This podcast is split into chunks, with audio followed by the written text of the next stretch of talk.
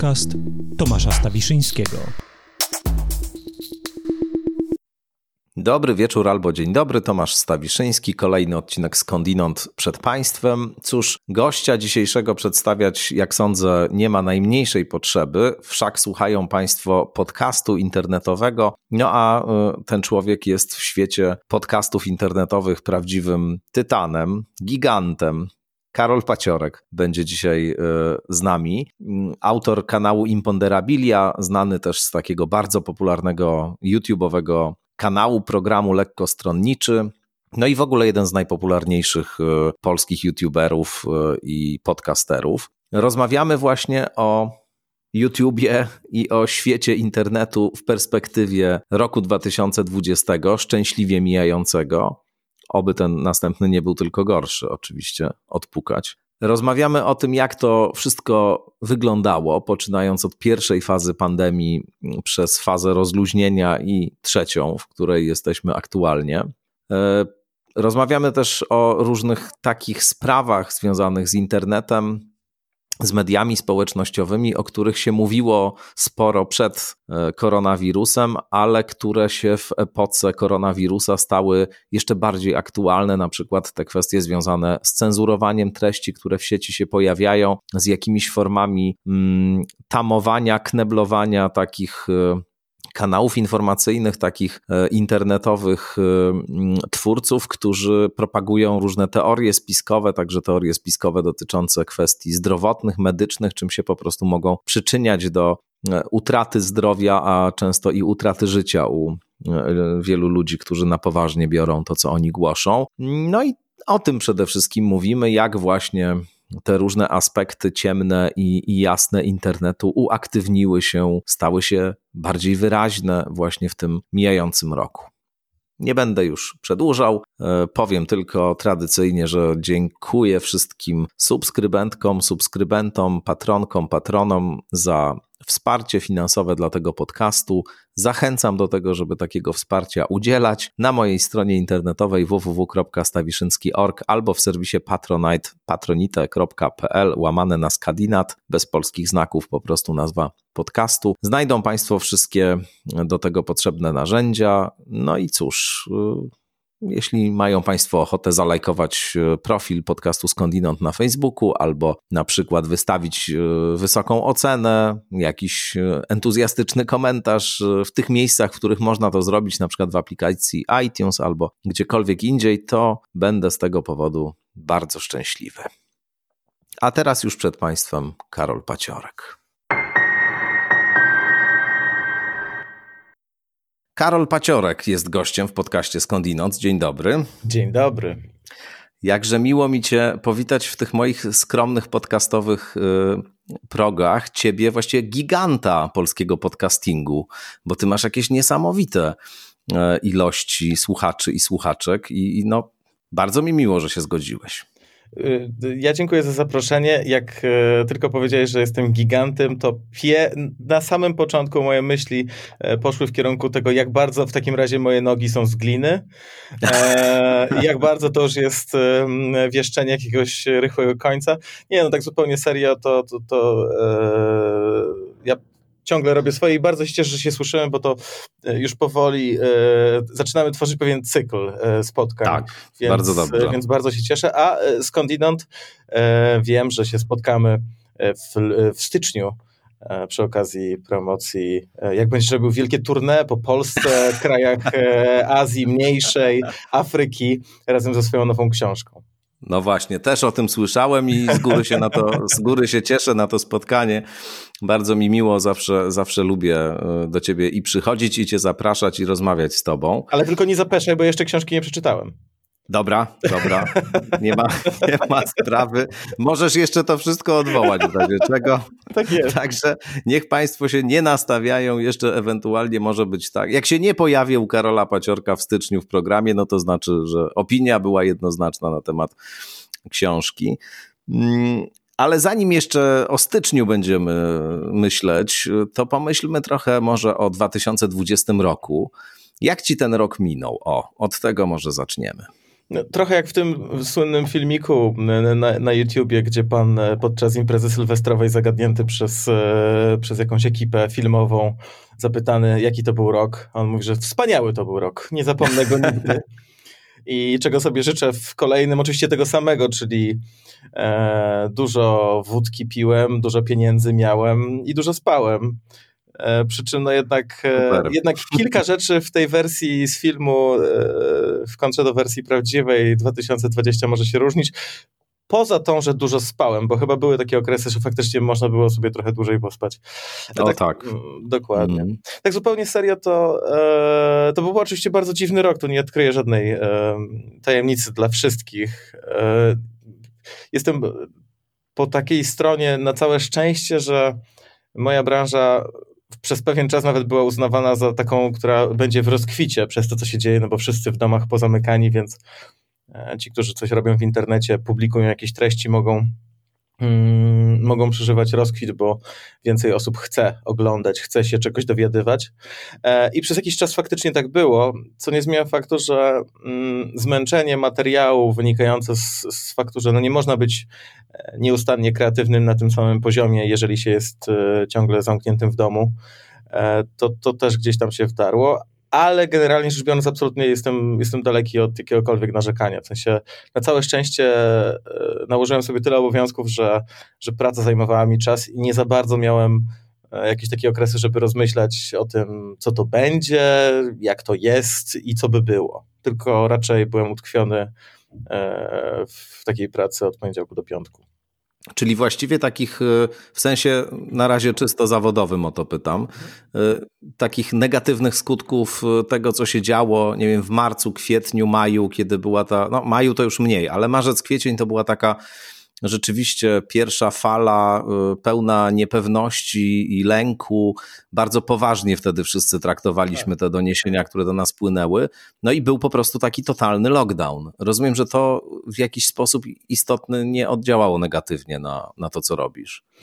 Wiesz co, ja miałem pomieszanie ekscytacji jednak z, z takim codziennym, czy, czy wtedy trochę zmienionym codziennym planem dnia, bo e, może nie zdarzyło mi się, a nawet gdyby się zdarzyło, to bym się nie przyznał, stać w kolejce z dwoma sześciopakami papieru toaletowego w jakimś markecie. Nigdy się nie przyznam do tego. E, to, e, to wiesz, to dużo, dużą część tego takiego rozedrgania jednak przykryła ekscytacja, czyli świadomość uczestniczenia w jakimś dużym wydarzeniu historycznym, bo to jest bezdyskusyjne absolutnie. W sensie te, ten rok zostanie zapisany na kartach historii w wielu podręcznikach, więc... E, Bez wątpienia. Tak, więc już obserwowanie tego było bardzo ciekawe. A potem, szczerze mówiąc, to zamknięcie tak naprawdę przez to, co robię, w sensie ja, ja, ja, ani przez chwilę nie byłem wyłączony z mojej pracy, na szczęście, w sensie mogłem cały czas robić to, co robię. Musiałem zmodyfikować oczywiście tryb pracy e, na niektórych polach, bo, bo, bo jeden z e, projektów, czyli lekkostronniczy, prowadzę z moim, z moim kolegą i o ile wcześniej jeździliśmy do siebie, żeby nagrywać odcinki, on mieszka w, w Krakowie, to teraz przestawiliśmy się nagry na nagrywanie zdalne, ale to było nadal przy naszych e, i umiejętnościach, i możliwościach sprzętowych e, praktycznie małe piwo. O tyle większość rzeczy po prostu mogłem cały czas robić, więc niewiele rzeczy się tak bardzo zmieniło. Oczywiście zmieniły się, zmieniło się to, co, co musiało po prostu się nie odbyć, tak? czy jakieś wyjazdy, wakacje, czy tego typu rzeczy, no ale to też no nic, nic odkrywczego. Mhm. A jak z perspektywy właściwie tego twojego miejsca w sieci, jeśli można użyć takiej metafory, e, ta cała pandemia wyglądała? Pamiętaj, że mówisz do giganta. No właśnie, z tego gigantycznego, gigant, znaczy może nie, nawet nie wiem czy gigantycznego, ale takiego bardzo, bardzo, bardzo wysoko gdzieś położonego miejsca. Glina się kruszy, słuchaj, już tam na spodzie, czuję to. E, jak, jak z mojego miejsca to wyglądało? Tak, jak to, jak to wyglądało? Co to właściwie, co to właściwie za doświadczenie, co to za czas? Z jednej strony ja też dopiero po paru miesiącach uzmysłowiłem sobie, że chyba mam taki mechanizm, nie wiem czy on jest mechanizmem obronnym, ale tak po prostu miałem, że e, przez naprawdę myślę ponad miesiąc nie zastanawiałem się e, tak gruntownie nad sobą, tylko każdy wolny czas starałem się zagospodarować robiąc coś, w sensie zajmując się czymś. I wydaje mi się, że to, to, to sprawiło, że przez, przez wiesz, jakby przemknąłem przez przynajmniej pierwszy miesiąc, może półtora, oglądając memy, pracując, a nie zastanawiając, no i oczywiście starając się nie, nie zarazić, um, a nie zastanawiając się nad, nad swoim, wiesz, życiem wewnętrznym, więc tak naprawdę mm nie miałem jakiejś takiej wielkiej analizy. Potem, jak zaczęło się już robić trochę cieplej, to no to potem tak naprawdę, wiesz, jakieś pierwsze spotkanie z rodziną, której, się nie, której nie widziałem od miesięcy, czy z bliższymi, dalszymi znajomymi, to wszystko oczywiście takie rozedrgane. Nie zapomnę momentu, jak tak naprawdę w, w ciągu tego całego roku, jeżeli chodzi o um, knajpy, nie restauracje, bo w restauracji zdarzyło mi się kilka razy być w ciągu półrocza, ale, czy roku tego, ale w barze takim, żebym żeby nie było tam jedzenia, tylko żeby spotkać się z kimś i na przykład napić piwa, to zdarzyło mi się w ciągu tego roku być tylko raz wewnątrz. W sensie zdarzyło mm -hmm. mi się mhm. kilka razy w plenerze, ale żeby być w pomieszczeniu, żeby się napić piwa czy jakiegoś innego alkoholu, zdarzyło mi się tylko, zdarzyło mi się tylko raz. I pamiętam, że w połowie wieczoru, e, który nie trwał jakoś bardzo długo, zacząłem, zacząłem mieć takie okrutne wyrzuty sumienia. Ale takie okru, ale naprawdę, takie okrutne wyrzuty. Pomyślałem, po jaką cholerę jestem w zamkniętej przestrzeni, Czemu jestem w barze? W sensie nie muszę tu być. Mogliśmy, mogliśmy się umówić gdziekolwiek. Pogoda była wtedy paskudna, dlatego, dlatego byliśmy wewnątrz. No, ale po prostu pomyślę, zacząłem mieć takie wyrzuty sumienia, że A jaki 15... to był miesiąc? To było latem, tylko padał deszcz, wiesz? W sensie to był, to był ten czas takiego największego rozluźnienia, że kiedy mm, przynajmniej teoretycznie wytyczne stanowiły, że trzeba maseczki, odstępy, wiesz, w knajpach powinny być te wszystkie pleksji i tak dalej, to no, mocno było przymknięte oko e, na te regulacje. I ja miałem tak okrutne wyrzuty sumienia wtedy, że myślę, że po kwadransie od tego pierwszego takiego uderzenia poszedłem po prostu do domu. Mm. I, I, wtedy dopiero zacząłem tak myśleć, że kurde, w sensie, czy warto, nie warto, wiesz, czy, um, czy dla tej chwili, wiesz, poczucia się jak e, w ciągu normalnego roku. Jak dawniej. Tak, jak, jak dawniej. dawniej. Warto było, czy dla tego smaku, wiesz, jednego piwa ze znajomymi warto było siedzieć e, w zamkniętym pomieszczeniu i pomyślałem, nie, pieprzę to, jadę do domu, wiesz, w ogóle mam, mam to w nosie. Więc wiesz, takie momenty gdzieś tam, to były cegiełki, które zbudowały rok. Um, ale też, ale też, e, ale też sporo e, przyjemnych w tym, w tym, w tym może nie najlepszym 2020 e, historii było, bo przez jakiś czas robiłem na swoim kanale live'y, które nazywały się Paciorek i Spać, bo były wieczorem, mm -hmm. parę razy w tygodniu gdzie trochę puszczałem, w sensie udawałem radio, udawałem audycję radiową, trochę puszczałem muzyki, ale przede wszystkim technologicznie się wdzwaniałem z, zdzwaniałem z moimi widzami i słuchaczami, czy to przez Skype, czy przez, czy przez telefon. I to były fajne momenty, dlatego że to był taki to był początek lockdownu takiego prawdziwego, to był marzec, kwiecień. E, I dużo naprawdę godzin spędziłem z widzami, po prostu sobie gadaliśmy o tym, jak tam, jak się czują, jak, e, jaki mają nastrój. I wydaje mi się, że naprawdę w tej społeczności e, to pozwoliło trochę mm, no, spuścić pary, czy tak po prostu odetchnąć i, i zrozumieć. Trochę taka terapeutyczna działalność w zasadzie. No, bez przesady, bo tam oczywiście śmieszkowałem, robiłem, robiłem głównie z siebie idiotę. To też jest terapeutyczne. Powiem to mojej żonie dzisiaj, może wreszcie zrozumie.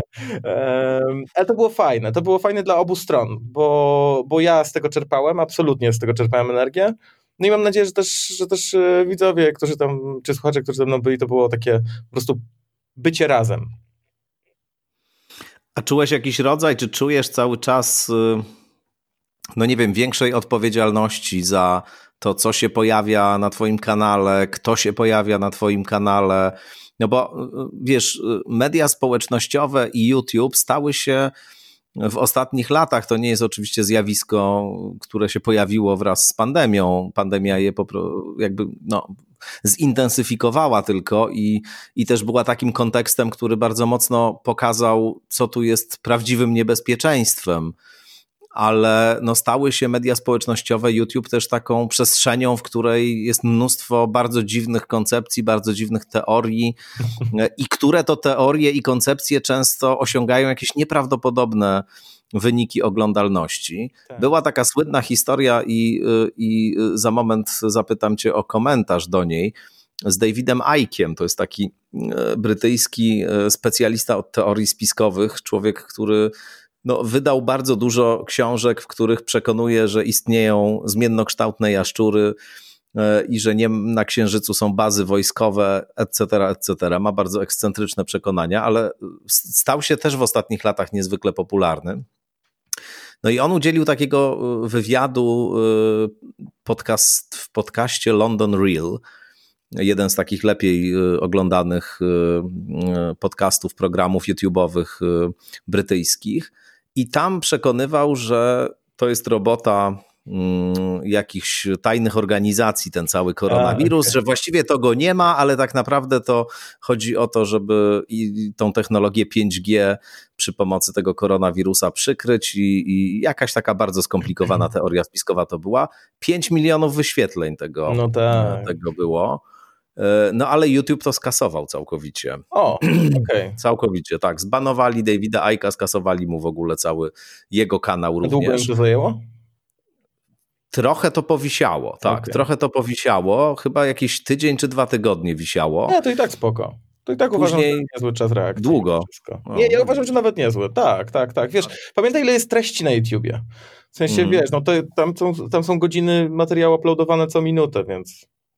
No tak. Dobrze, to dwa pytania. Pierwsza sprawa to jest y, ta kwestia odpowiedzialności. Czy poczułeś jakieś takie bardziej y, silne mm, zobowiązanie do tego, żeby, no właśnie, przyglądać się bardzo temu, co tam twoi goście mówią, kto będzie mówił, żeby na przykład czasami jakiejś dziwnej teorii spiskowej, przez którą ludzie mogą przestać stosować środki ostrożności, nie, nie wyemitować? No i druga sprawa, co sądzisz o takich praktykach, które są coraz częstsze, to znaczy o praktykach blokowania tego typu treści? O, takie hmm. podwójne pytanie. No to na pierwszą nóżkę to będzie mm, nie wprost covidowe, ponieważ nie miałem aż tylu gości, którzy byliby bezpośrednio związani z pandemią. Jeżeli już miałem, to byli to specjaliści, to byli to naukowcy bądź ekonomiści, którzy mm, co do których no, wiedziałem, że że jakiejś wywrotki dziwnej tam nie będzie i w połowie rozmowy nie będę musiał e, zawijać, e, wiesz, głowy w folię aluminiową. Um, którą oczywiście zawsze mam pod ręką, żeby było jasne. No nie, no wiadomo. Wiadomo. wiadomo. Um, natomiast e, natomiast to realnie po tyłku dostało, znaczy dostało mi się, czy dostałem um, przez to, że w ciągu pierwszego półrocza, kiedy była kampania wyborcza, miałem okazję gościć wszystkich kandydatów na prezydenta u siebie. I i wtedy dostawałem po tyłku... Tak, to było coś. Tak, to było, to, było, to było coś, to jest poprawne określenie, ponieważ ja jeszcze nie do końca jestem w stanie określić, co to było. Ale to było bardzo ciekawe, słuchaj, to naprawdę, ja oglądałem ciekawe. wszystkie te rozmowy, one były no, niesamowite pod wieloma względami, tak. Mm. Zupełnie inne zresztą od no, tych, które no zazwyczaj właśnie. z politykami są odbywane, więc przez to myślę były wyjątkowo atrakcyjne. Taki był koncept, takie, wiesz, też założenie było jeszcze przed, przed COVID-em, tak? Ja, youtuber, pomyślałem sobie, no może fajnie byłoby się e, spotkać z, e, właśnie z tymi kandydatami, jeżeli oni w ogóle będą chcieli przyjść, to gdzieś tam założyłem sobie, że pewnie będą, przynajmniej część z nich będzie chciała przyjść, żeby się pokazać w internecie i niekoniecznie na tym e, tylko swoim kanale, tak, bo każdy, każdy swój kanał YouTube'owy oczywiście miał i te swoje wycyzelowane treści tam publikował. E, no ale COVID wszystko zmienił i, i to się zaczęło przeradzać z takich typowych rozmów z kandydatami, jeżeli w ogóle mogą takie być, w rozmowy trochę o tym, co dalej, a do tego no, wszystkie rzeczy naokoło coraz bardziej zaciskały taką narracyjną pętlę wokół głównie mojej szyi, bo o ile na początku dostało mi się za to, że w ogóle miałem czelność zaprosić Krzysztofa Bosaka, ale to mogłem się spodziewać, a akurat mm. tak się mm. stało, że on był pierwszy. O tyle puentą tej całej serii był fakt, że, że udało się spotkać e, z Andrzejem Dudą. Um, I to było na 3-4 dni przed drugą turą e, wyborów, więc naprawdę dosłownie ostatnia prosta. To był jego jedyny albo e, jeden z naprawdę do policzenia na palcach jednej ręki wywiadów, których udzielił poza e, telewizją publiczną czy publicznym radiem, w ogóle jakimiś publicznymi nośnikami, nadawcami, e, więc, e, więc no, no delikatnie mówiąc dłonie miałem spocone i, i naturalnie no, nie, nie była to najbardziej komfortowa sytuacja, jak on jeszcze oczywiście te wybory wygrał, to, to wiadomo, że jakaś tam część osób ironicznie Uznała, że to, nie, że to twoja sprawka. Tak, ironicznie bądź nie uznała, że to moja sprawka. No przy e, takich zasięgach, no to wiesz. Tak, tak, tak, więc, e, więc po prostu były takie niekomfortowe momenty, które się po prostu trochę same wydarzyły bardziej niż, niż jakkolwiek mógłbym je zaplanować i oczywiście, tak w, w, nawiązując do tego pytania, bo to o to właściwie chodziło, o twojego Um, czy czuję tą odpowiedzialność za treści? No to tak, to w tym w ciągu tego półrocza przynajmniej kilka razy takie ukłucie poczułem, że to jest e, ważne, jeżeli się już za e, rzeczy trochę, trochę poważniejsze bierze, żeby to robić po prostu dobrze. No nie? Czyli ta odpowiedzialność moim zdaniem największy nacisk kładzie na przygotowanie z mojej strony i na próbę takiego rozmawiania, żeby nie wypuszczać rzeczy, jakkolwiek to mój gość coś mówi, a nie ja, e, z których ja musiałbym się później wymiksowywać, ponieważ nie uważam, że e, a, a, wiem, że jest część mediów, które jakoś tam nastawione bardziej na kliki, zakładają, że no ale to przecież mój gość powiedział XYZ, jakkolwiek to by było foliarskie na przykład, e, więc mamy prawo to opublikować, co, co bardzo często jest takie e, no ironiczne i nastawione po prostu na, na zasięgi. Więc, e, więc tutaj to poczułem i, i, i, i na pewno zostało to ze mną mocniej. E, tak, a jakie no to, było drugie to, pytanie?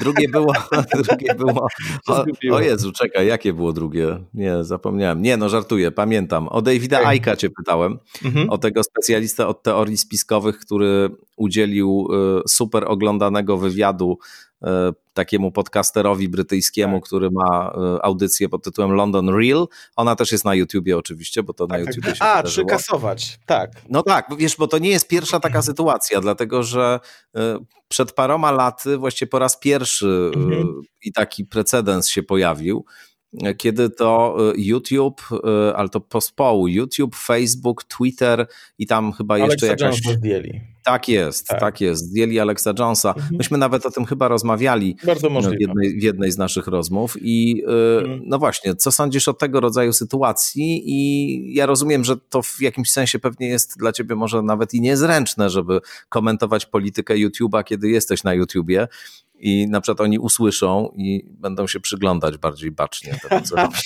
Ale, nie no, żartuję nie, oczywiście. Ja, nadzieję, ale... ja, bym bardzo chciał, żeby y, sam, sama, sama góra YouTube, YouTube'a się przyglądała mojemu kanału. Ja zapraszam bardzo serdecznie. Jest bardzo dobry kanał.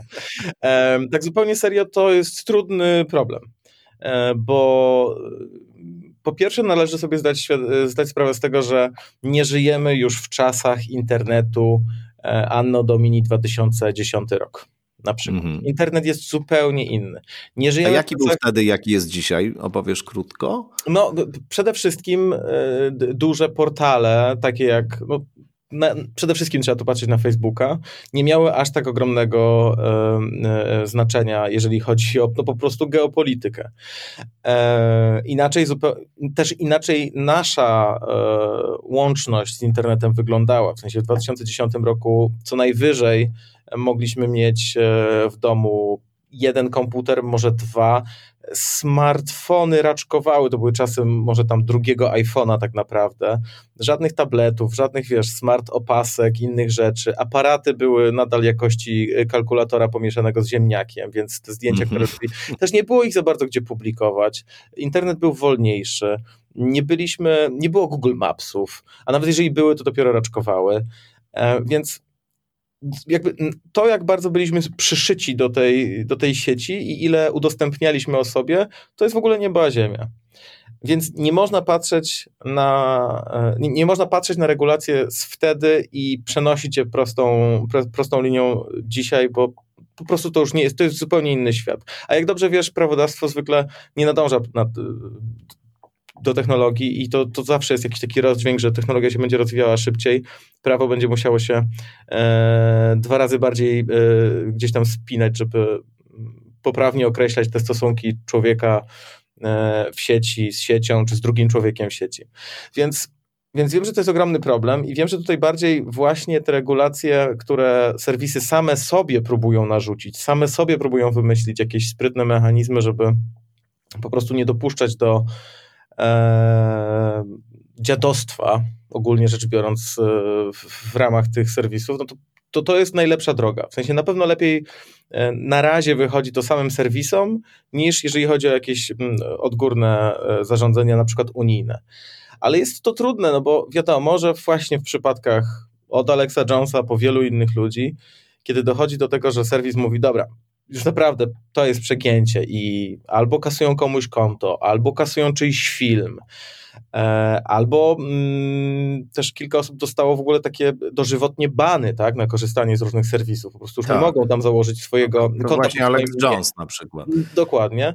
No to to są już historie, które zapalają czerwone lampki w głowach wielu ludzi i one są oczywiście zawsze z tym samym napisem cenzura, tak? Cenzura, zbanowanie, ograniczenie wolności słowa. No i i szczerze mówiąc, wydaje mi się, że nie ma na to dobrej odpowiedzi.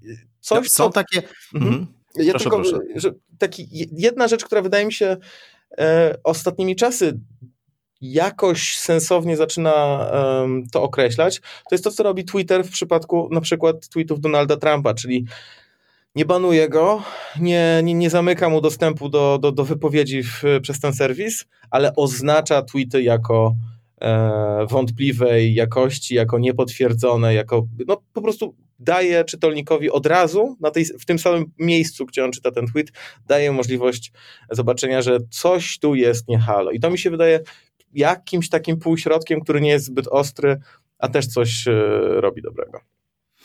No właśnie, bo mm, jest sporo takich historii, które mają pewien wymiar, nazwijmy to społeczno-polityczny tego rodzaju, to znaczy ludzie oskarżani o różne formy jakiejś mowy, która nosi cechy dyskryminacji albo E, albo może urażać e, jakieś mniejszości, bywają tak dożywotnio banowani właśnie przez Twittera na przykład. To się, to się na Twitterze parokrotnie zdarzało. Przynajmniej ja słyszałem o kilku takich głośnych historiach. To jest jakby osobna sprawa na mm, osobną dyskusję, ale wydaje mi się bardzo ciekawy ten wątek e, filtrowania treści związanych właśnie z no, jakimiś kwestiami o charakterze, nie wiem, naukowym, politycznym też, ale przy okazji różnych teorii spiskowych raczej niż, y, nie wiem, jakichś narracji wymierzonych w konkretne, w konkretne osoby i, i, i, jakoś tam mogących, nie wiem, urażać albo, albo ranić jakąś wrażliwość.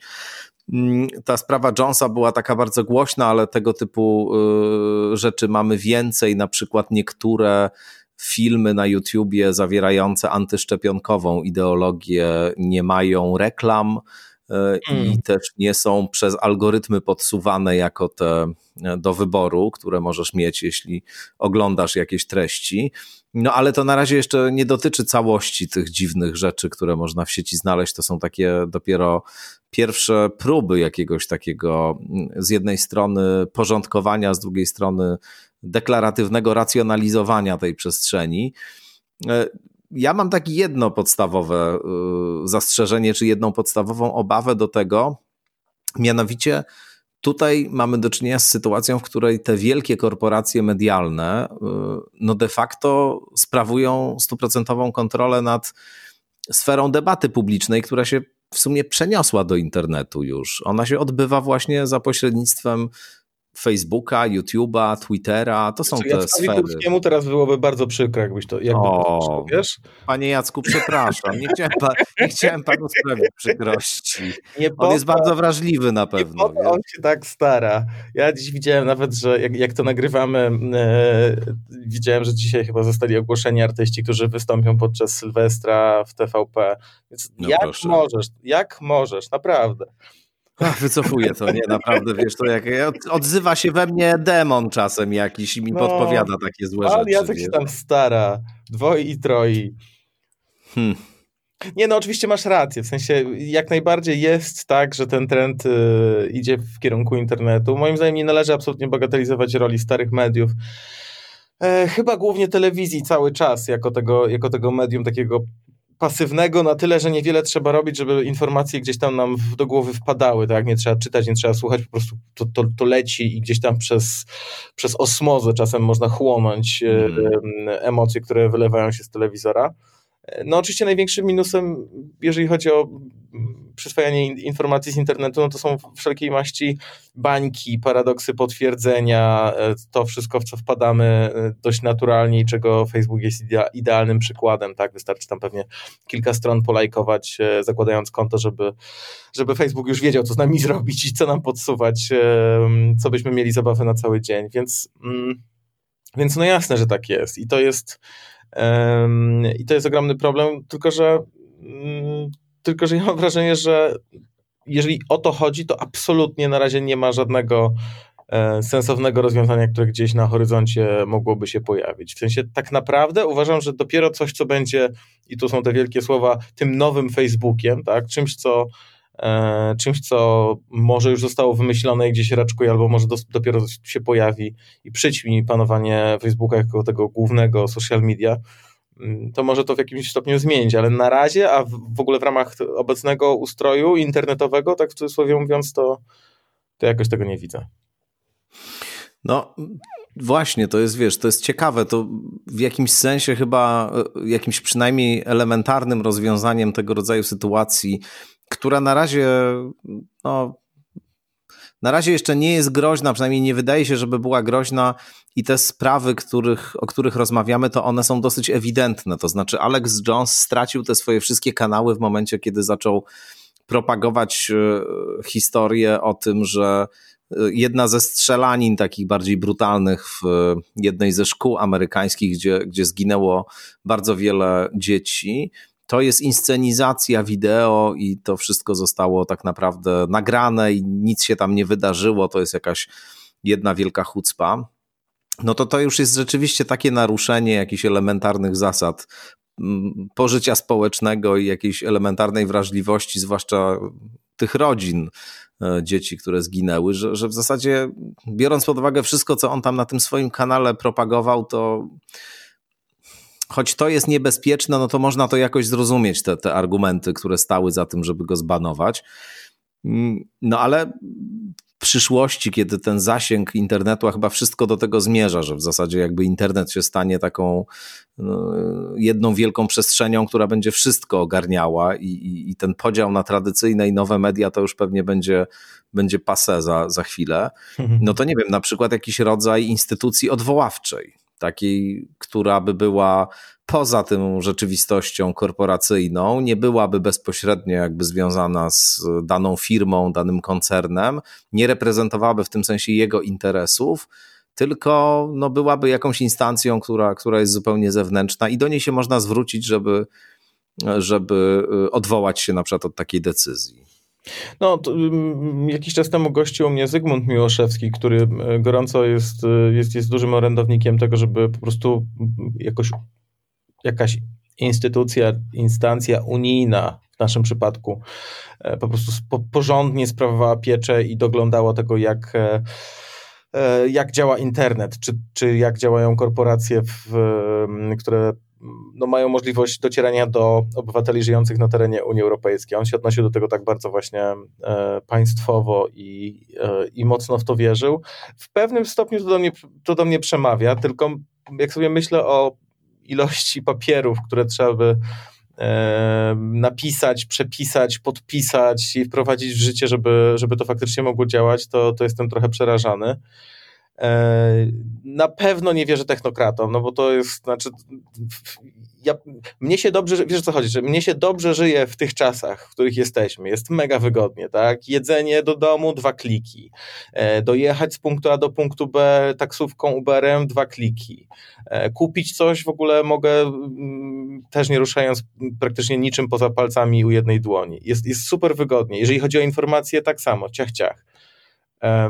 Natomiast mam świadomość tego, że to jest to kupione no, dużą ceną, właśnie, która dopiero, którą nam przyjdzie dopiero zapłacić. Tak, tak na to patrzę, że, to, że jest mhm. fajnie, fajnie, ale że, e, że to się dopiero będzie, e, że ten czas wypłaty dopiero będzie na, następował i on będzie różny u różnych ludzi.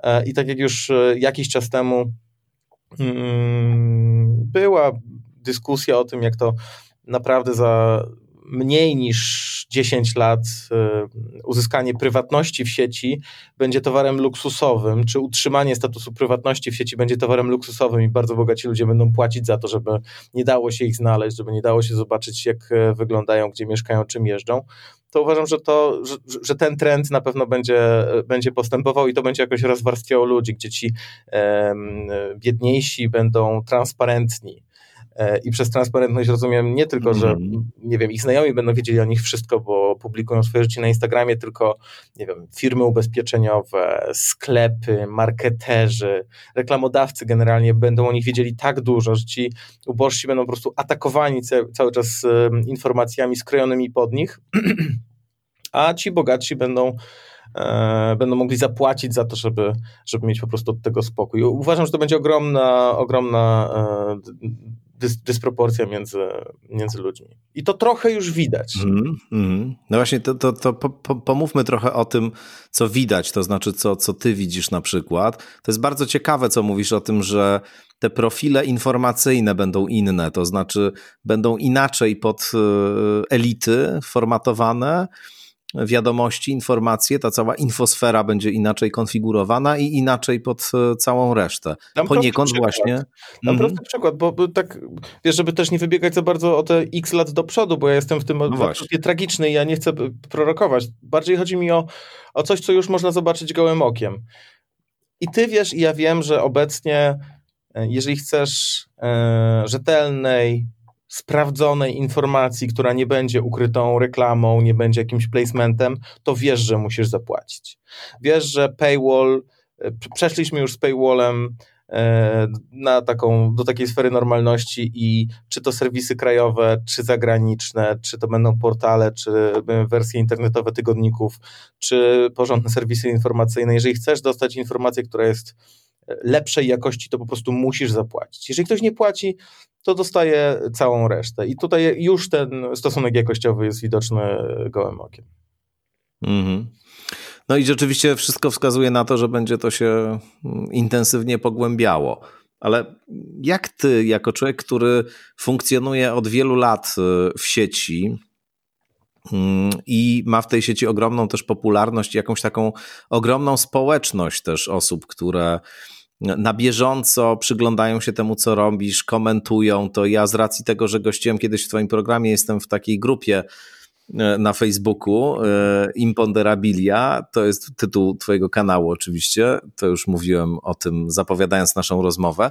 Mhm. No i tam jest kilkadziesiąt tysięcy osób, które e, codziennie komentują, produkują jakieś nieprawdopodobne ilości memów z tobą w roli głównej i, i z twoim współpartnerem z programu lekkostronniczy i y, no, to jest w ogóle jakiś niesamowity fenomen, powiedziałbym, te, te memy. Ja się temu od pewnego czasu zacząłem przyglądać, bo mnie to zaczęło już fascynować, że e, Myślałem, że na początku, jak to widziałem, to że jakiś jeden taki się pojawił, dwa może, a tu jest codzienna produkcja memów po prostu. Taśmowa. Taśmowa, tak, taśmowa. Znaczy to są wszystko też bardzo inteligentne, fajne żarty i, jest w tym też dużo jakiegoś e, ciepła i życzliwości, pomimo tego, że czasami humor jest, jest ostry. Słuchaj, ja no, opublikuję ale... w ogóle ten, ten, ten odcinek podcastu na grupie. Zaznaczę, że żeby, żeby członkowie grupy wiedzieli, że, że, że jest to no mowa, także możesz, no się, możesz się spodziewać, że zostaniesz też obiektem ich, e, delikatnie mówiąc, memowego ataku. Dobrze. Powiedziałem, no, to muszę, się, to muszę się przygotować do tego w takim razie, ale mem mieć, e, wiesz, przez taką społeczność przygotowany, to fantastyczna sprawa w ogóle. Natomiast no, no, wydaje się, że jesteś kimś, kto, kto właśnie bardzo mocno w tej sieci jest zanurzony, nie tylko z uwagi na to, że po prostu to jest twoje naturalne środowisko pracy, od lat, ale też właśnie dlatego, że, że jest jakoś cała, jest jakieś całe twoje życie w tym, w tym świecie internetowym osobne, prowadzone, nie tylko przez ciebie, ale jeszcze i przez kilkadziesiąt tysięcy innych osób. I powiedz, jak to właściwie wygląda z Twojej perspektywy? Ta kwestia, nie wiem, prywatności, jakichś granic, zmiany, jaka się dokonała w tym czasie. Trochę już mówiłeś o tym, jak to wyglądało dekadę temu, jak wygląda teraz.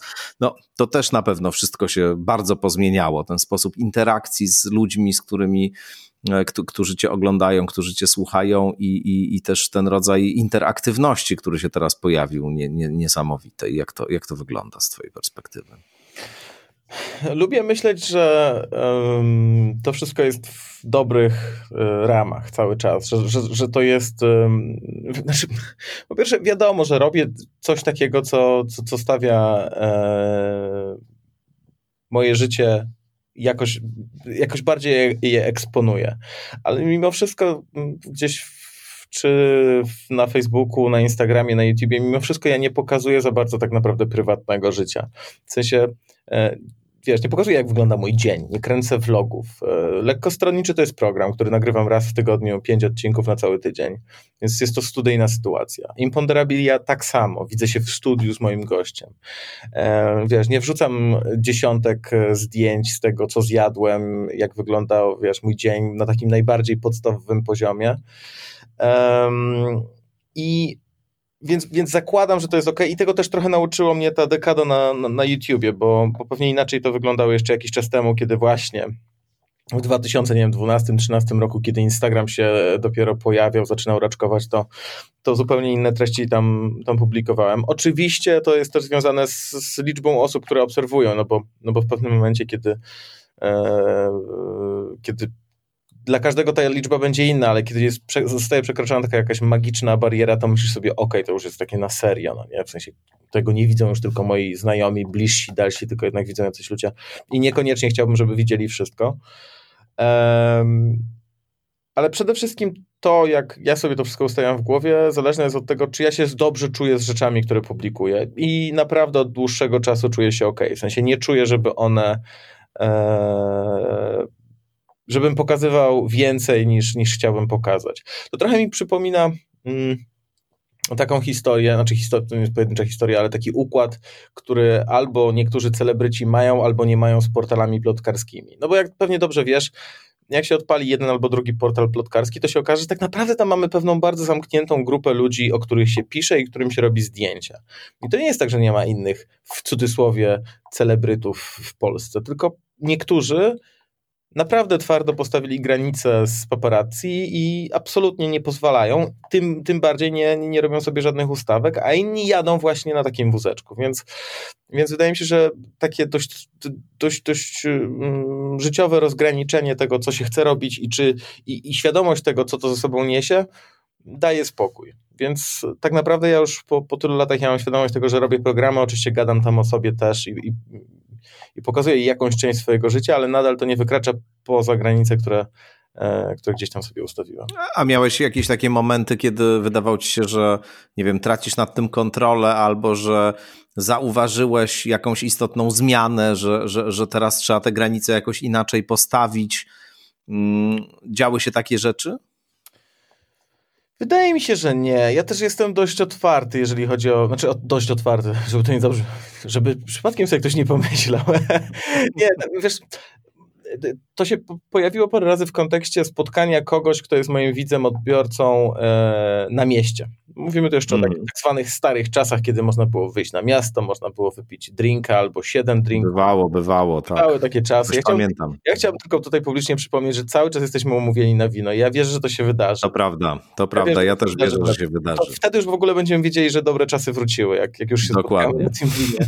No i wiesz, Dokładnie. w takich sytuacjach zdarzyło się parę razy, że ktoś mnie rozpoznał i, i przyszedł do stolika, żeby, wiesz, powiedzieć hej, czy poprosił o zdjęcie. Żeby była jasność, to się nie działo często, ale czasem to się działo. Ja z, w sensie niektórzy na takie historie reagują alergicznie, czyli o Boże, przerywasz mi moją prywatną sytuację, tak, z kim siedzę, co robię, w jakim jestem stanie. Dla mnie raczej zawsze to mm, po prostu ten kontakt był fajny, w sensie po prostu porozmawiałem. Nikt, bardzo rzadko albo w ogóle nie pamiętam sytuacji, żeby ktoś był na tyle nachalny, żebym ja sobie pomyślał, cholera jasna, jednak powinienem, nie wiem, bardziej panować nad, nad tym, jak wyglądam, jak jestem na mieście, co się ze mną dzieje, jak jestem na mieście, bo po prostu pełen przerażenia e, zacznę się obracać przez prawe, lewe ramię, patrząc, czy, czy ktoś gdzieś tam ingeruje w moją prywatność. Więc ale to wynika z, pewnie z tego, że mam naprawdę bardzo, bardzo fajnych odbiorców. W sensie naprawdę mam super słuchaczy, super widzów i, e, i oni rozumieją takie rzeczy. Jeżeli faktycznie ktoś próbowałby, e, nie wiem, za bardzo dosiadać się, czy, czy, czy robić jakieś takie rzeczy, które, by, które ja bym poczuł, że ingerują już w tą prywatność, to proste zwrócenie uwagi działało, no nie? Więc, więc też potem nie czułem, że, e, że mam jakiś bagaż, wiesz, doświadczeń, które się ze mną ciągną i na przykład czułbym się niekomfortowo wychodząc znowu e, do restauracji. Więc, więc to jest, tak naprawdę to jest jakiś taki bagaż doświadczeń. No. I, jak, I naprawdę on się opiera o najprostsze relację z drugim człowiekiem. Czy to jest ktoś, kogo znam e, trochę, czy to jest ktoś, ktoś, kogo nie znam zupełnie. Jeżeli to spotkanie e, już było, to ono po prostu zwykle było na naprawdę fajnych zasadach i, i nie czułem, że, że wiesz, gdzieś tam ta moja prywatność mogła ucierpieć. No jeżeli, a jeżeli chodzi wiesz, o kanały, e, nad którymi ja mam kontrolę, no to tylko ja mam nad nimi kontrolę. Jeżeli coś chcę, to publikuję, jeżeli nie chcę, to, to, to nie. Wiesz, nie mam dzieci, nie mam, nie mam tego nie mam tej pokusy, żeby bobaskiem atakować po prostu cały internet i pokazywać, wiesz, jak pięknie Atak robi. bobaskiem, to mi się bardzo podoba. No, atak bobaskiem frontalny, po prostu bobasek z przodu, bobasek z tyłu, tu pupcia bobaska, to zasypuje go pudrem, wiesz, no po prostu antynatalista. To jest w ogóle fajne słowo, to jest fajne słowo, bobasek. bobasek, tak. Podoba, tak. Więc antynatalista we mnie kwitnie, jak po prostu widzę Aha. jakieś bardziej eksponujące dzieci e, konta instagramowe. No ale nie mam takiej sytuacji, mam psa, więc wiesz, jakby... Eksponujesz go trochę, no. Psa eksponuję bezczelnie, tak, ale on jest, wiesz, ale on jest zbyt piękny, żeby go chować pod kocem, no. To jest fajne, rzeczywiście, tak. Tak, naprawdę fajny pies, no. E, to znaczy, że y, jeszcze tylko ostatnie pytanie o te kwestie, nazwijmy to prywatności, granic, że jakoś y, w pewnym momencie taką decyzję podjąłeś, że te granice wyraźnie postawisz, Masz w ogóle jakiś taki kodeks wewnętrzny rzeczy, których nigdy nie zrobisz, nie przekroczysz? Dbasz o to, żeby tego nie pomieszać, tych sfer? Czy, czy to raczej, tak jak mówiłeś o tych kontaktach z ludźmi, mhm. przychodzi w podobnie taki spontaniczny sposób, bez, bez jakichś, wiesz, definicji twardych. Wydaje mi się, że to jest dość proste też o tyle, że mm, to grono najbliższych znajomych, a wiadomo, w tym roku to w ogóle wszyscy mają tylko grono najbliższych no tak. znajomych, ci dalsi poszli w odstawkę. E, to grono najbliższych znajomych to są też twórcy internetowi. Mhm. E, więc wiesz, więc to jest jakaś taka ekipa ludzi, z którymi się najczęściej widujemy, więc naturalnie my wszyscy robimy to samo. No wiadomo, to, to zwykle są połówki związków, tak? Czyli tak jak w przypadku mojej, no moja żona nie, jest, nie, nie robi tego samego co ja i w przypadku partnerów moich znajomych to też tak się zwykle dzieje, ale gdzieś tam ten taki. Yy, już nie, nie trzeba pewnych rzeczy mówić, tak? W sensie nie, nie wrzucamy e, jakichś zdjęć z imprez do sieci tylko po to, żeby wrzucić, e, co pewnie jeszcze jakiś czas temu by się działo. W sensie po prostu, wiesz, staramy się faktycznie, kiedy co, co ma dużo sensu, kiedy dużo osób w jednym pomieszczeniu, które na co dzień pracują online, się spotyka, to jedyne o czym marzą, to żeby być offline. więc wiesz, więc nie ma tam jakiegoś takiego podejścia, że o mój Boże, i nawet co uważam, że jest naprawdę taktowne, żeby zapytać czasem e, po zrobieniu zdjęcia, czy jest ok, żeby to zdjęcie wrzucić tu i tam, to my już nawet o takich rzeczach nie, nie musimy rozmawiać, no bo wiemy, jak to działa, wiemy, jak to funkcjonuje i wiemy, co można, czego nie można. Więc, e, więc, więc to daje taki spokój, wiesz, jakby po prostu to sprawia, że, że nie trzeba się zastanawiać, a jeżeli nie musisz się zastanawiać za bardzo nad tym, czy coś robisz ok, nie ok, no to, no po prostu wreszcie można odpocząć. A myślisz, że y, te doświadczenia pandemiczne, kiedy znaczna część naszych, y, naszej aktywności została przeniesiona do sieci i te wszystkie zoomy y, zaczęły hulać. Dotąd, tak, Zencasty też, tak, oczywiście. I różne inne jakieś platformy do interakcji wirtualnych i właściwie no, na moment na, na moment, na dłuższy moment, e, tak. zwłaszcza w tej pierwszej fazie pandemii, to właściwie wszystko się przeniosło do internetu i naprawdę mhm. pamiętam wtedy, jak wychodziłem na ulicę, czy wyjeżdżałem samochodem czasem gdzieś, żeby gdzieś tam coś przewieźć i pozostać pod drzwiami komuś, mm, to, e, to no pusto było, po prostu było pusto i, i, i tylko e, wieczorami widać było w oknach te rozjażone ekrany, w które wszyscy się tam tak, wpatrują. Tak.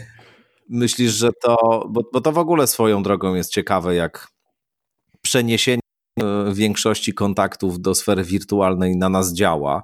Sporo mhm. jest takich neuronaukowych analiz, e, które pokazują, no, że jednak trójwymiarowość w kontakcie z drugim człowiekiem jest ważna, że że nasze mózgi tak zostały stworzone, żeby na przykład więzi, empatię i różne inne takie e, aspekty relacji międzyludzkich ważne uruchamiać właśnie w odniesieniu do ciał innych.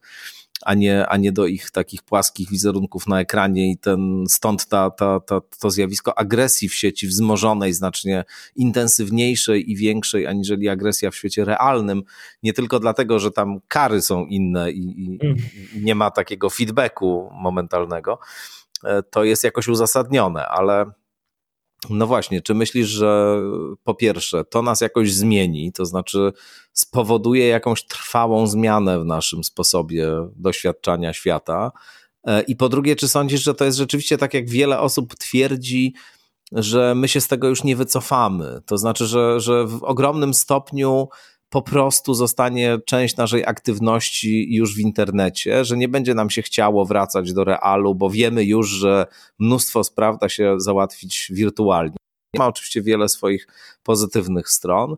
No i że to w tym sensie będzie taki rewolucyjny rok. Nie tylko rewolucyjny, dlatego że ta pandemia była takim e, doświadczeniem wstrząsającym i, i właściwie jej konsekwencji odległych to my nie znamy i trudno jest dzisiaj wyobrazić, ale że on będzie rewolucyjny właśnie technologicznie w jakimś sensie, że on nas technologicznie zrewolucjonizuje.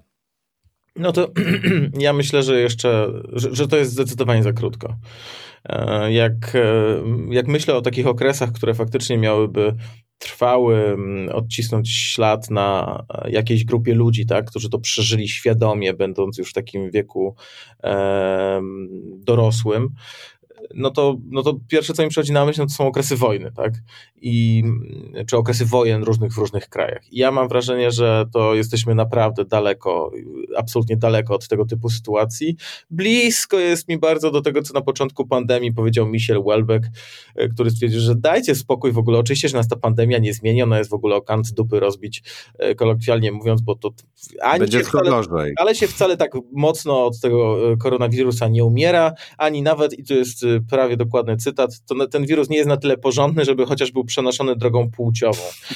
E, I ja się tutaj podpisuję obiema, obiema moimi rękami. Ja się po prostu zgadzam z tym, co powiedział Michel Welbeck. Mm, z tą drogą płciową to nie jest aż tak istotne, ale z tym, że czy on nas naprawdę zmieni, uważam, że nie, że to jest, że, że e, jasne, nauczymy się, nauczyliśmy się już paru nowych aplikacji, e, jasne, że że dla części osób może być tak, że już nie będą musiały wracać do, do pracy w miejscu pracy, tylko albo sobie wymyśliły jakieś nowe drogi, albo e, ich firmy przejdą na tryb zdalny.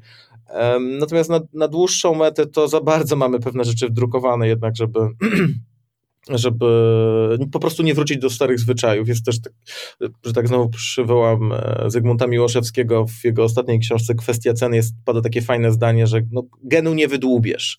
E, ono tam pada w kontekście tego, że no jak, jak Polak z Rosjaninem się spotkają, to jednak tam flaszka wódki po prostu na stole też się musi pojawić, bo tego genu nie wydłubiesz, ale ja uważam, że w wielu różnych kwestiach e, takie rzeczy w sensie taka sytuacja jest jeszcze nie na tyle e, graniczna, żeby ona jakoś bardzo nas miała e, zmienić. Natomiast, i, i, aha, nawet nie natomiast, tylko właśnie nawet, żeby tego, tego dopełnić, mm, to trochę nawiążę do tego, o czym mówiłeś przed chwilą, czyli że różni naukowcy już badają ten wpływ e, braku kontaktu z żywą osobą i, i, i zwłaszcza u mieszkańców dużych miast, u singli, czy u osób, które no po prostu rzadko w ciągu tego roku mogły się spotkać z żywą osobą, to jestem przekonany, że taki że, że to po prostu ma wpływ na ich zdrowie, czy to będzie zdrowie psychiczne, czy to będzie zdrowie psychofizyczne i e, gdzieś ta naciągnięta guma właśnie wynikająca z braku relacji z żywym drugim człowiekiem będzie musiała mm, się odbić i po prostu e, te, te relacje trzeba będzie nadgonić, no bo to, no nie, to nie jest po prostu zdrowe dla człowieka na dłuższą metę, więc, więc ja uważam, że E, nawet jeżeli to będzie gradacyjnie postępowało i tak jak ze dwa dni temu słyszałem podczas e, tych przygotowań do szczepień w Wielkiej Brytanii, któryś z, czy, minister zdrowia czy ktoś podobny tam powiedział, że jeżeli myślicie, że zakończenie pandemii będzie wyglądało jak zakończenie wojny, czyli wszyscy wyjdziemy na ulicę, podrzucimy maseczki do góry, zaczniemy się całować, będziemy lizać klamki i poręcze, bo wreszcie będzie można, no to jesteśmy w błędzie. To będzie gradacyjny proces, który będzie trwał i trwał. E, raczej lata, a nie miesiące. E, więc, więc ja też tak trochę jak ta pandemia się rozwijała, to też nie było z dnia na dzień mimo wszystko. No, wojny wybuchają z dnia na dzień. To, to jednak trwało tygodnie, w niektórych rejonach miesiące. Podobnie to będzie wyglądało przy, przy zejściu z pandemii, czyli będziemy po prostu coraz bardziej odchodzić, będziemy coraz bardziej ufni, coraz większa ochota będzie przychodziła na to, żeby e, robić rzeczy w cudzysłowie po staremu, e, aż za jakiś czas, i mam nadzieję, naprawdę szczerą mam nadzieję, e, że tak będzie, wrócimy do tego stanu z, z roku 2019. Tylko z innym hmm. rządem oczywiście w Polsce, hmm. z innym rządem. No najprawdopodobniej, o ile, o ile będzie jakaś alternatywa, to znaczy będą mieli z kim przegrać, bo to też jest istotne, żeby, to jest taki żeby mieli z kim przegrać. No i jeszcze zobaczymy, co się w ogóle wydarzy. Do, do wiosny jeszcze jest kawałek y, czasu, rzeczywiście. Ja nie wiem, czy ty to zauważyłeś, bo, bo jak mówiłeś o tym, y, no powiedziałbym o tej cenie, którą się płaci za to zamknięcie, za to siedzenie w sieci wyłącznie, za rezygnację z niedobrowolną rezygnację z interakcji społecznych, mhm. to ja od razu pomyślałem, że, że ja w ogóle mam wrażenie, już abstrahując od tego, co wyrabia w Polsce władza i od tych wszystkich wydarzeń, których doświadczyliśmy w ostatnich miesiącach także, i od tego dziwnego jakiegoś po omacku prowadzonego planu tak zwanej walki z e, koronawirusem, bo tam wiele jest jakichś takich posunięć osobliwych i, i wydawa, wydawałoby się, że że e, e, no, powinna jakaś racjonalność stać za tymi planami epidemiologicznymi, a to widać, że tak bardzo wszyscy skupiali się na wyborach prezydenckich, tak. że nie było czasu na takie rzeczy. Natomiast Wiesz, ja mam takie wrażenie, że nie wiem, czy to potwierdzisz, czy, czy też to widzisz ze swojej e, perspektywy, że e, wzrosła temperatura e, sporów internetowych. To znaczy, że ten poziom takiego wzmożenia, wojny, walki, zantagonizowania, który właściwie w Polsce i tak jest bardzo silny, i w ogóle media społecznościowe go podbijają i o tym już nie, nie jedna książka powstała. Ostatnio Mata Taibbi się, świetna książka Nienawiść spółka ZOO ukazała w wydawnictwie czarnym. To jest naprawdę A, tak, rewelacyjna czeka, rzecz. Tak. Polecam, polecam, ale też przerażająca trochę, wiesz, trochę, trochę się truchleje, jak się to czyta. To jest o mediach amerykańskich, ale bardzo wiele e, z tych mechanizmów, które on tam opisuje, działają swobodnie także w przestrzeni medialno-politycznej polskiej.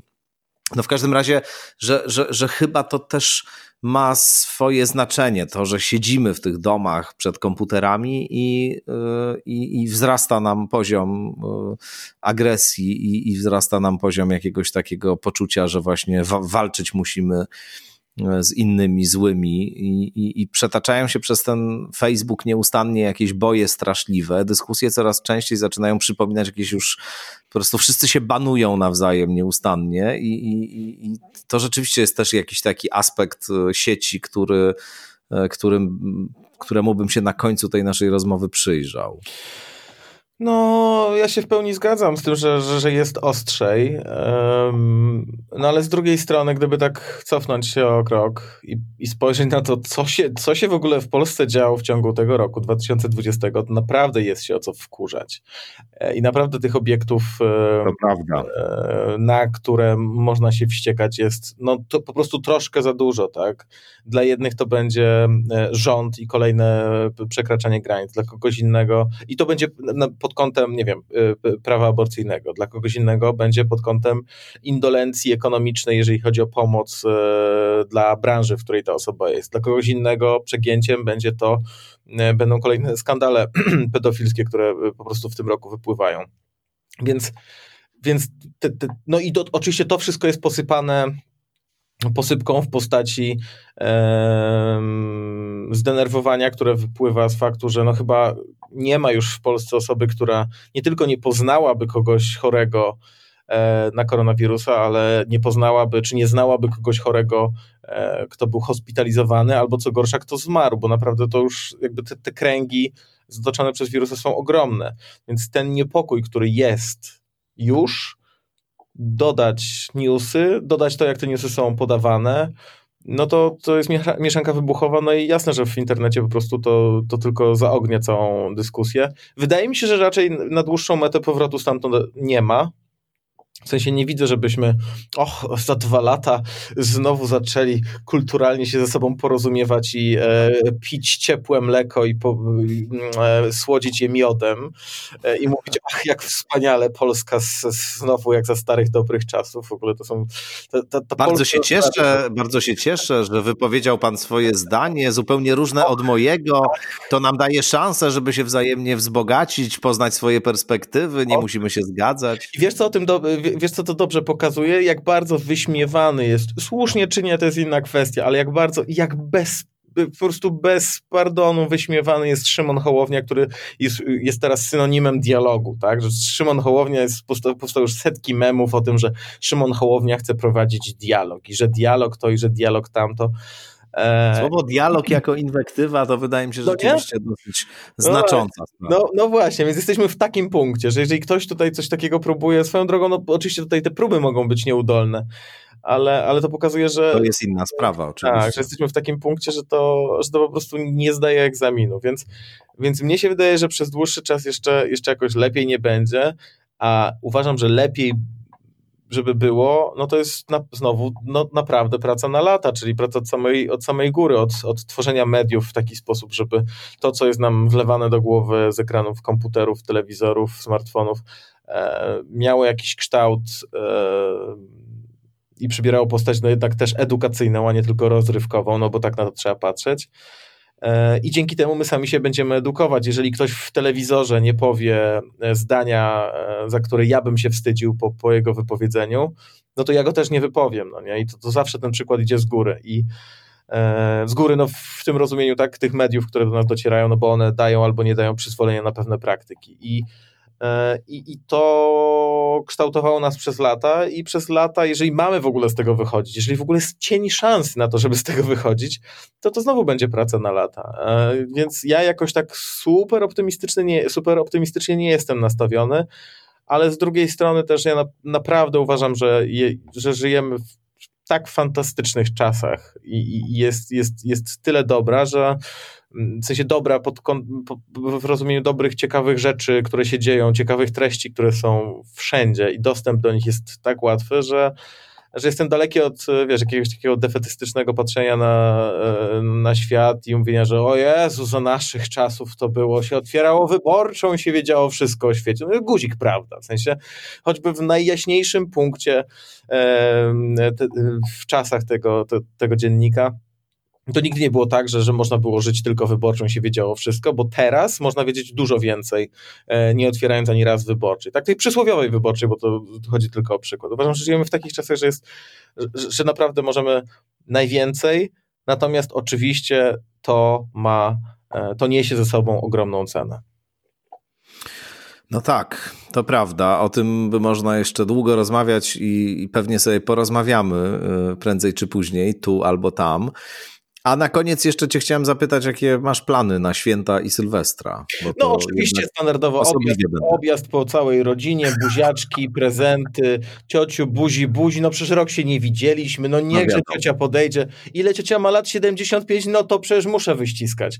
E, no to nie wyobrażam sobie inaczej. Potem oczywiście kilka razy uczestnictwo w różnych mszach.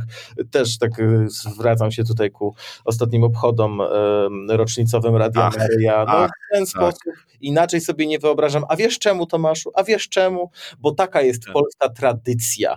A tradycji nie można nigdy chować pod y, koc, nigdy nie można się je wypierać. Tradycja jest najważniejsza. Jeżeli tradycję zatracimy, to zatracimy tożsamość. Jeżeli tożsamość zatracimy, to cóż z nas zostanie? No, więc tak poważnie. Ja teraz nasz... próbuję, próbuję pohamować wzruszenie, bo łzy napłynęły mi do oczu i wiesz, gwałtownie się wachluję dłonią, żeby po prostu jakoś nie tutaj na tej antenie drżącym bo głosem. Nie... podobnie, Tomaszu, bo czujemy podobnie i do Polski, i do, i do tej atmosfery świąt, która już w powietrzu się unosi. Wszak jak patrzę teraz za okno, widzę ten, ten piękny biały puch okrywający polską krainę. Przecież piękna znowu y, biała zima Polska Polska, też taka tradycyjna, piękna. Nie, no tak, tak, tak, zupełnie, zupełnie serio, no, mm. mamy w planie e, do granic możliwości okroić wszelkie kontakty w święta i po prostu no tak. e, z kim, z kim, no, wiesz, no tak to wygląda, jak rozmawiam gdzieś z rodziną bliższą, dalszą, to po prostu no, rozmawiamy przez telefon, rozmawiamy przez jakiegoś Skype'a, FaceTime'a, cokolwiek. E, żadnych buzi buzi, żadnych tego typu rzeczy, dłuższych wyjazdów, bo prawda jest taka, jakby też na to tak chłodnym okiem popatrzeć, jeżeli wytrzymaliśmy cały rok, a w, poza oczywiście latem, który, który był takim okresem, gdzie wszyscy trochę zluzowali, ale też zakażeń było mniej, potrafiliśmy wytrzymać, utrzymując tego typu kontakty naprawdę już prawie rok. Wytrzymamy święta. Oczywiście to jest tylko w głowie, no nie? Że, że to jest jak bieganie na zakupy przed świętami, bo trzeba. No nic nie trzeba. Jakby naprawdę nie trzeba. E, I tak samo te święta da się wytrzymać, tylko trzeba po prostu, ja tak uważam, że trzeba spokojnie popatrzeć sobie na to z chłodnym okiem, czy warto. Już zbyt wiele historii, e, no też media podawały o tym, jak to po prostu rodzina nie wytrzymała, musiała się na wspólnym obiedzie spotkać, no i potem okazało się, że to już korona obiad, tak, e, się z tego zrobił. A naprawdę nikt nie chce postawić się w takiej sytuacji, że po Wigilii Świątecznej, tydzień po wszyscy członkowie rodziny będą się zastanawiali, kto był tym, kto zaraził babcię i, i babcia już kolejnych świąt nie dożyje, więc, więc dla mnie to jest jasna sytuacja. Tutaj w ogóle nie ma absolutnie dyskusji, po prostu nie warto. Podpisuję się całkowicie i też apeluję do wszystkich, którzy nas słyszą, żeby zastosowali. E, ale tradycja, te... masz tradycję, ale zapach choinki. Zapach choinki to jeszcze można sobie jakoś w indywidualnym zakresie zapewnić. Nie trzeba do tego objeżdżać całej rodziny. Miejmy Dokładnie. nadzieję, że, że rzeczywiście to nie stanie się okres, w którym zintensyfikują się wskaźniki no, wszystkich będzie tak. Nie, no, pewnie trochę na pewno, no, no, tak, no nie da się pewnie Ale myślmy o sobie i o swoich rodzinach po prostu. Właśnie. Bardzo Ci dziękuję serdecznie za wizytę ja w moim podcaście. Karol Paciorek był Państwa gościem. No i cóż, y, zapraszam na kolejne odsłony skądinąd. Wszystkiego dobrego, dużo zdrowia, no i do usłyszenia. Do usłyszenia.